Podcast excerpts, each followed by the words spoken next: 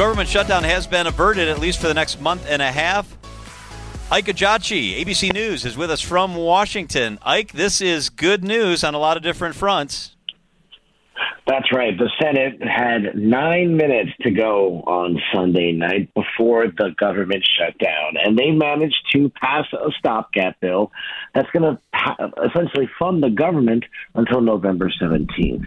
Now, it happened with an overwhelmingly uh, uh, approval rate, 88 to 9.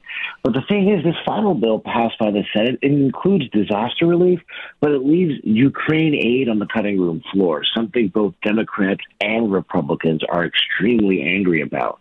But the fact that the bill has no aid for Ukraine, it essentially just has been a thorn in the side of a lot of these lawmakers. And it comes just really days after Ukrainian President Vladimir Zelensky essentially came hat in hand in front of Congress asking for more support.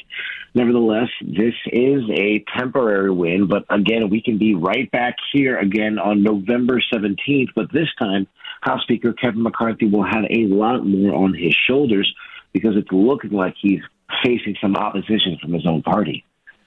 Ike, how much urgency will there be to get something sorted out in the next few weeks instead of waiting until the deadline in the middle of next month? well, it's, going to be very urgent. We know now that Representative Matt Gaetz uh, says he intends to hold that vote to essentially oust House Speaker McCarthy from his seat. And the reason why that import is important is because – if there is no Speaker of the House, Congress cannot, by law, get any kind of work done. So this essential roadblock that some Republicans are even calling, from Rep- Republican uh, Representative Matt Gaetz, could essentially stall these important negotiations for, uh, or essentially a vote for a spending bill to fund the government. So we're seeing a, co- a problem compounded by infighting from the Republican Party, and it's something that we don't know now if Democrats will or will not support. Ike Ejiochi is with us. Uh, Ike, I wanted to ask you about another incident from over the weekend, which uh, is very confusing. Maybe you can shed some light on this. Democratic Representative Jamal Bowman, in the middle of these negotiations, pulls a fire alarm in one of the office buildings, and everything comes to a standstill. What do we know about what happened? Well, uh, Representative Bowman has come out and accepted responsibility and has said that he is sorry for doing that, and he said it was a mistake. Essentially, what happened was Representative Bowman was in the Cannon office building at the time that the vote was about to go on. And if you know anything about Washington, D.C., that specific building he was in was around 1,200 feet from the actual Capitol building. So the fire alarm he pulled didn't actually affect any official business going on in the Capitol. Nevertheless, he said he was trying to get out of that door. He couldn't find his way out the door. It was a very laborious kind of hallways around that area. And he saw this switch that he said could have helped open the door, but it's important to note that switch was red. It did say fire alarm on it, and now it's going to be left up to the Capitol Police, who have announced that they're investigating this matter.